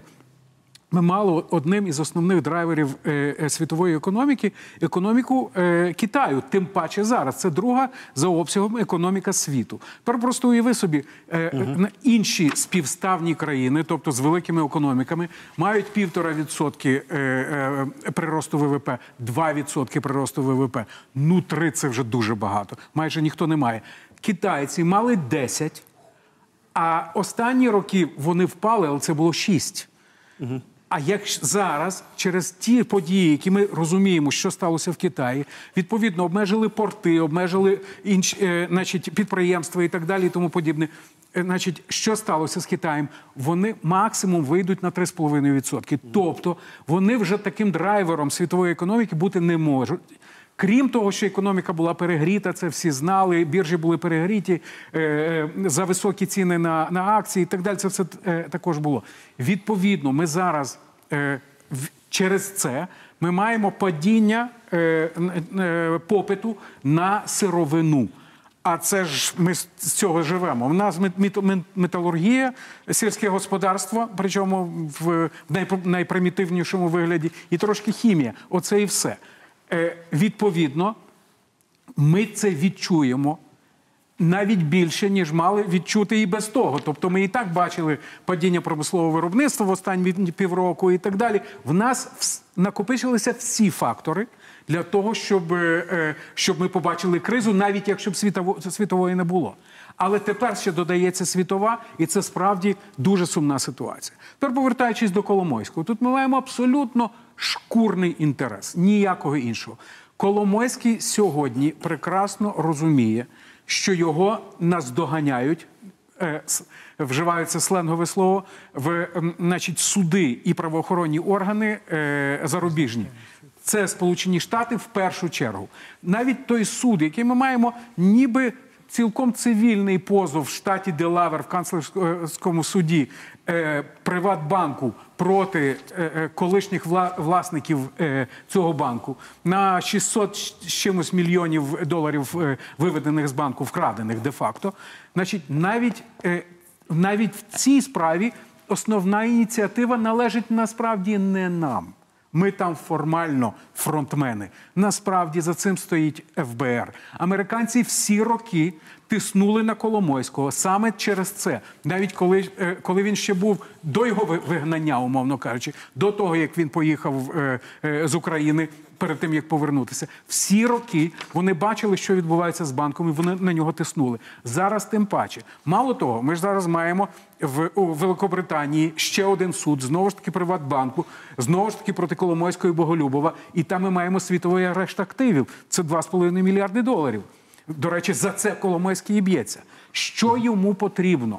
Йому потрібно зменшити вплив на український уряд з боку американського уряду. А американський уряд як діє? Вони ж війська не водять, вони ж не Росія. Вони просто кажуть е, МВФ. Доти, доки ці люди не схаменуться, тобто, не, е, тобто керівництво країни не перестануть віддавати гроші, які їм зичимо, е, не перестануть віддавати своїм олігархам, не даємо грошей. Тобто МВФ це засіб впливу Сполучених Штатів на Україну. Коломойському абсолютно необхідно цей вплив зменшити.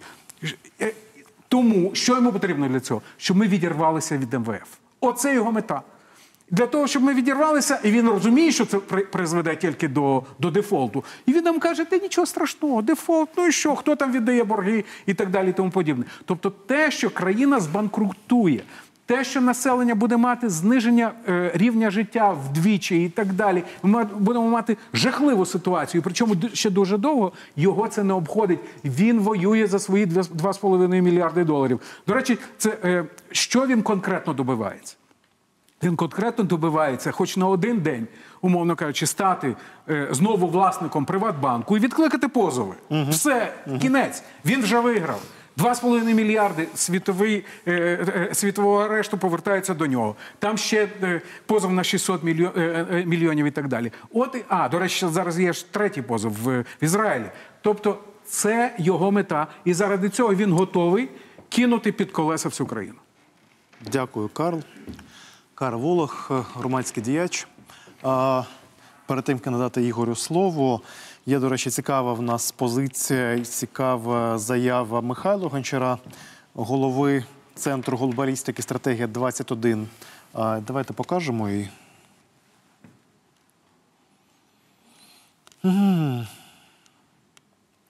От щодо цієї історії, яка зараз відбувається з Коломойським дефолтом і Росією. Чорний лебідь під назвою коронавірус COVID-19 традиційний механізм Кремля для вирішення внутрішніх проблем знайти зовнішнього ворога. Е, е, Зараз його шукати не потрібно. Він тут поруч. Знайти зовнішнього ворога, тому що реакція на падіння цін на нафту та якісь фінансові проблеми в Росії це завжди зовнішній ворог. Україною називається. В НАТО і ЄС зібралися. Соросят не плодилось. То даремно, що капітулянське зе групування в Києві перебуває запопадливий перед Кремлем, Кремлем позі чи воїзволіті. Росагітпроп за кілька днів зробить з них кровожерливих слуг мірового імперіалізму і сценарій готовий. Гончар зазначає, що для України зараз необхідно проводити активну міжнародну кампанію з посилення санкцій проти Росії. І ситуація для нас не виглядає безнадійною. Пише він, він головне не дати капітулянській владі та агентурі впливу діяти за алгоритмом Кремля. Тому ніякої води в Крим до повної деокупації РК, Севастополя, Ордло і ніяких інших поступок. Ну ось, власне кажучи, на е, цікаво для мене Ігор е, тут те, що він е, напряму пише, і дуже багато експертів розділяє його.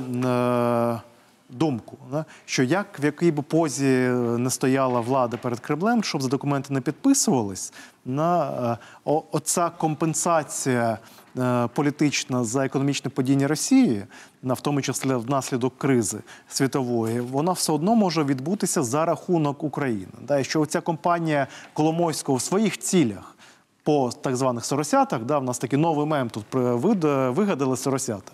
До Сороса ці люди не мають жодного відношення, але треба ж когось там полякати з українців.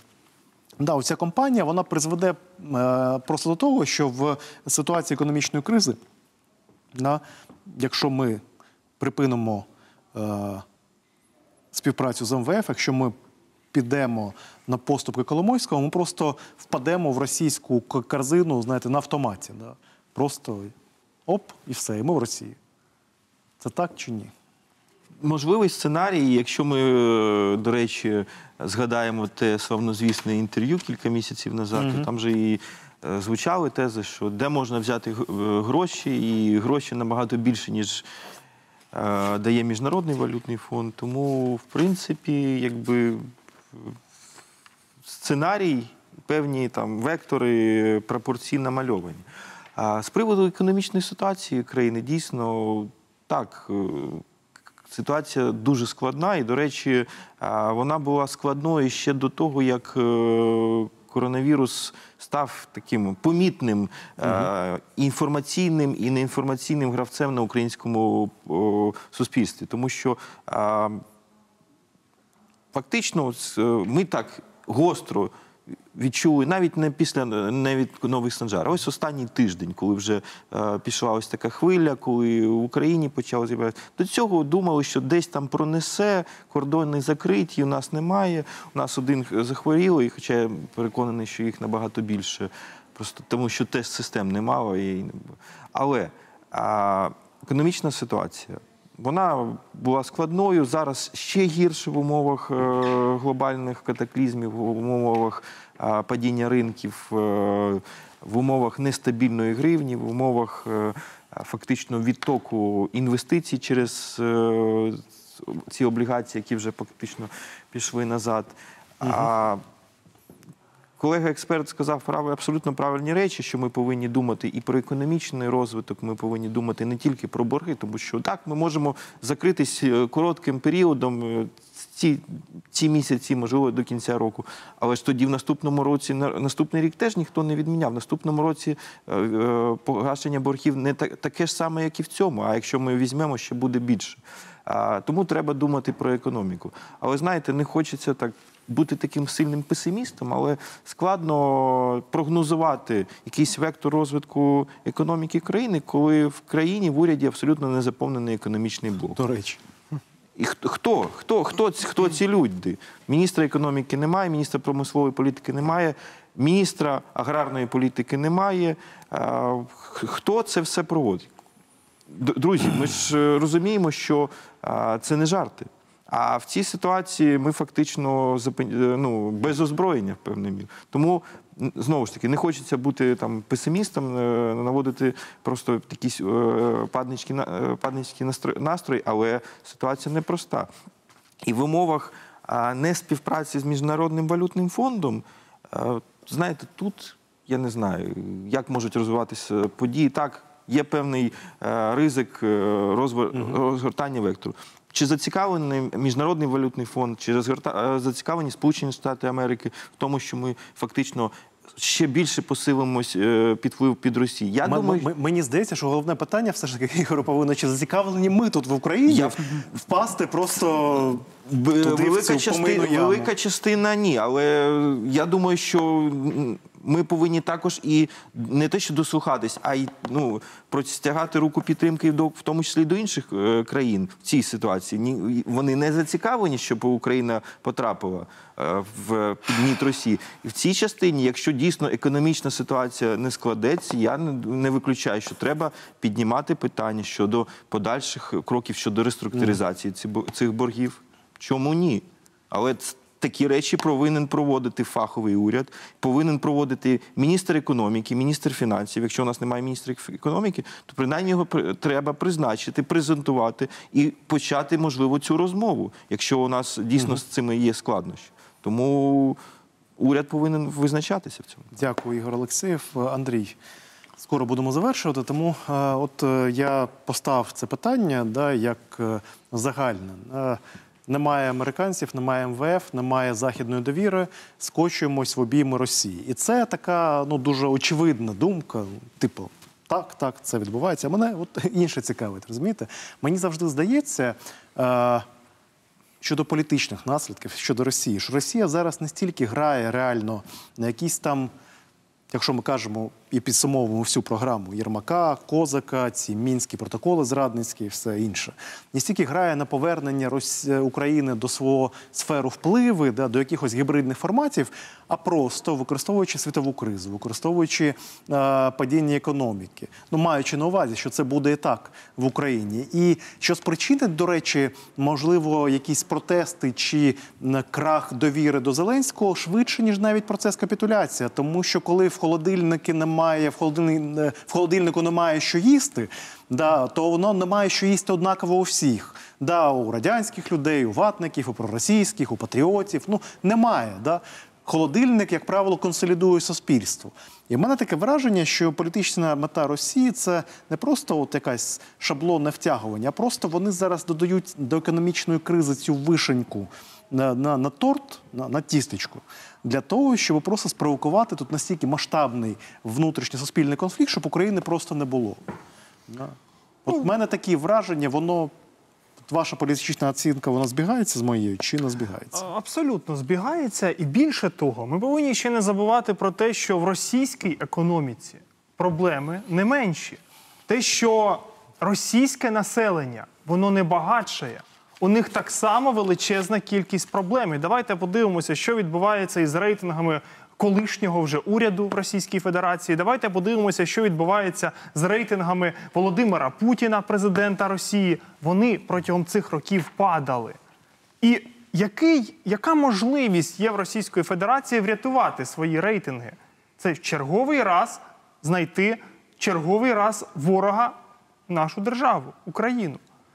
І, звичайно, Росії потрібно, щоб в Україні був хаос, щоб в Україні була громадянська війна, щоб Україна, можливо, розвалилася на кілька Ну, справжня, частин. в принципі, Звичайно, да, да. справжня, не ту, як не та фейкова, про яку вони говорять, щоб Україна розвалилася на декілька частин, щоб Україну, зрештою, надзвичайно легко можна було видірнути і забрати собі по частинах не військовим шляхом прямого вторгнення Росії до України, а шляхом власне отаких внутрішніх конфліктів за допомогою агентів Кремля, які знаходяться тут у нас всередині нашої держави. Тому що в нас зараз дійсно ситуація абсолютно розхитується.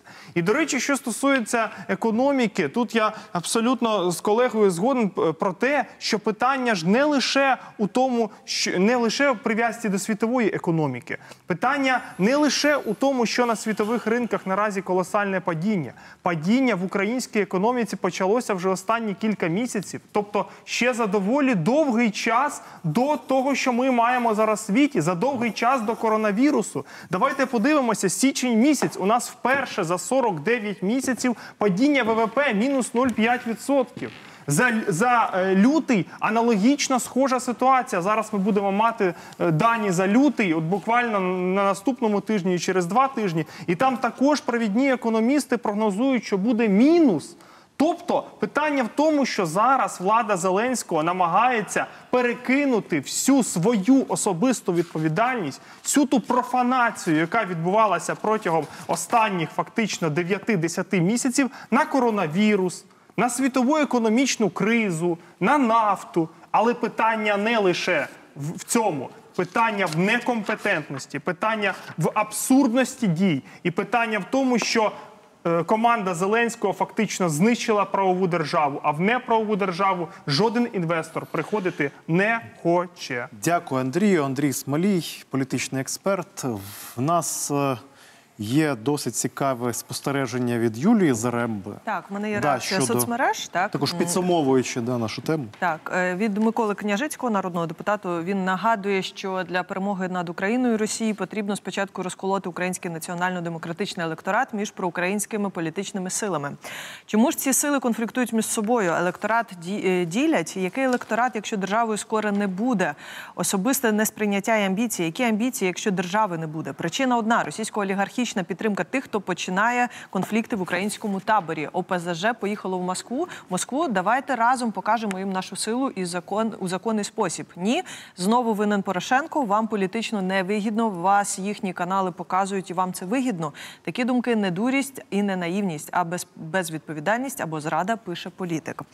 Народний депутат Володимир Ар'єв пропонує стежити за руками.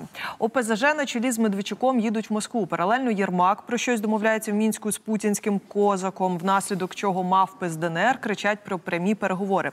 Міністр оборони нахабно бреше про недосяжність стандартів НАТО. А людина сивохо торчить е, торочить, вибачте, про внутрішній конфлікт. Слуги Зеленського реєструють законопроект щодо набу, який може призвести до зриву безвізового режиму з ЄС. Більшість населення зайняте коронавірусом і панічними закупами. Силовики під судами проводять максимально наближені до реальності навчання з розгону демонстрантів, точно як за рік до падіння режиму Януковича. Отже, під шум паніки готується злиття країни ворогу і йде випробовування основ для розвороту від е, євроатлантичної інтеграції. Тільки щось мені здається. Щось мені здається, їхньому Ростов, в їхньому Ростові вже можуть готуватися до прийому гостей. Резюмує нардеп. І Євген Магда, політолог. Багатьох цікавить, з чого почнеться кінець влади Зеленського. У мене є відповідь. Він почнеться з публічної відмови одного з притомних людей, які працюють у системі влади, виконувати злочинні накази чи сумнівні ініціативи. А потім це зробить і наступний аналітик. Припускає, що це відбудеться вже цього року. І також є два е, дописи від наших е, шановних глядачів. Емілія Михалюк е, пише так, Сергію, збулись слова пророчі або Україна, або Путін. І е, також серед наших дописувачів є е, ще люди, які досі вважають, що все в світі відбувається з вини Порошенко. Е, Діма Павловський, наприклад, пише, що ми канал порохоботів. І е, в нас вже підсумовуємо наше опитування. Добре. Наше питання звучало саме так: чи вважаєте ви, що влада Зеленського діє в інтересах Кремля? Е, Так, вважає 90% наших глядачів. Е, Ні, переконані 10%. І проголосувало 16 тисяч, а то й більше 16 тисяч глядачів. Дуже дякуємо вам за вашу Юля. активність. Юлія Заремба. В мене це звичка, віртуальні оплески. Справді дуже некомфортно працювати в пустій аудиторії. Це просто такий новий досвід для нас усіх. Ой, ну ми підсумували фактично. Наразі от ми говорили, і там Магда писав про те, що Юля сказала, про те, що крах почнеться з відмови е, прихильників Зеленського е, погоджуватись мовчки з його політикою. Наразі вже заяву проти мінських е, нових мінських протоколів підписали більше 40 депутатів від Слуги народу. Ось і е, ну сподіваюсь, дуже сподіваюсь, що цей процес е, почнеться. Знаєте, закінчуючи це все, я багато говорю про компетентність, да, про вибор людей минулого року, про помилки. Але я хотів би сказати і процитувати е, там не якісь свої думки. Да, такі різні вони в мене бувають, інколи нормальні, інколи не дуже. А фільм е, Катиня Анджея Вайди.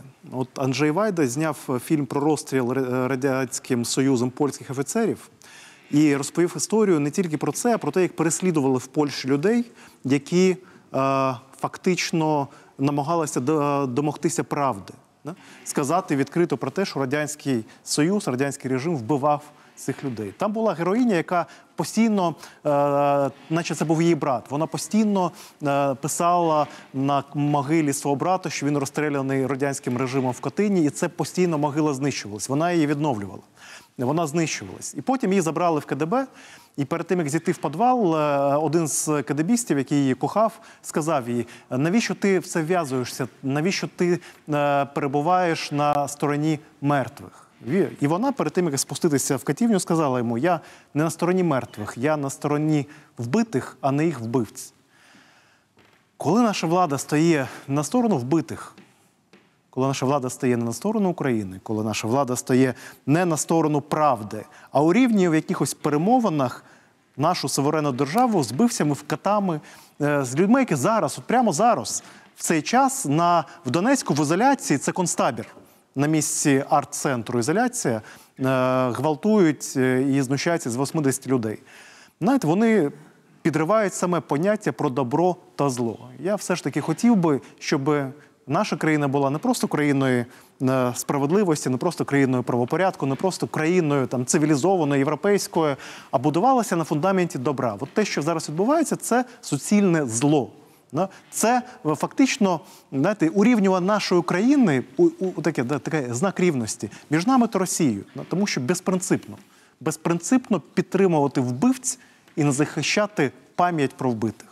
Це моральне падіння, і це моральне падіння призведе і до політичного падіння, і до економічного падіння, і до інших наслідків.